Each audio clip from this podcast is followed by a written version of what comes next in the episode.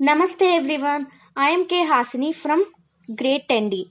We have successfully completed 7 years in formation of our own state Telangana. We must be very proud to be a citizen of this state as we have rich culture and heritage here. So as part of these celebrations, I would like to introduce you to this recipe of Telangana's famous and popular snack Sarvapindi. Before telling you the recipe, let me give you a brief introduction about this snack. So Sarvapindi is a circular shaped snack which is made from rice flour. In Nalgonda district, this snack is also called as Tappala Chekka. In Warangal district, it is called as Ginnappa.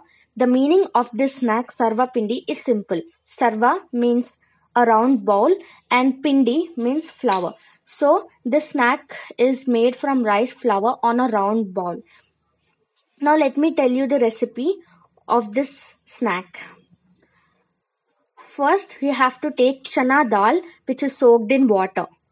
Now, to a bowl, add soaked chana dal, ginger garlic paste, onion, salt, red chili powder, sesame seeds, curry leaves, green chilies, rice flour, and mix well with water to make a soft dough.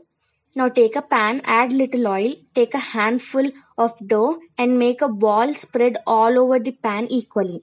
Make small holes all over an oil and spread some oil on top of it. Cover it with a lid and cook it in slow flame till it is golden brown in color.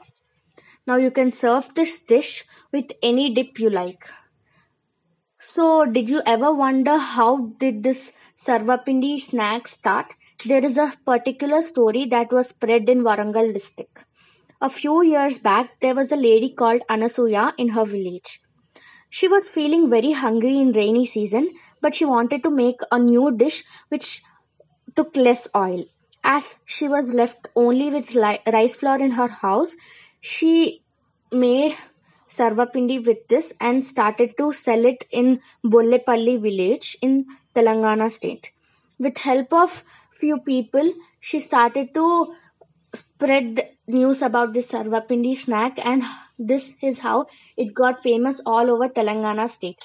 I hope you like this recipe and I think you'll try it at your home. Thank you and Jai Hind.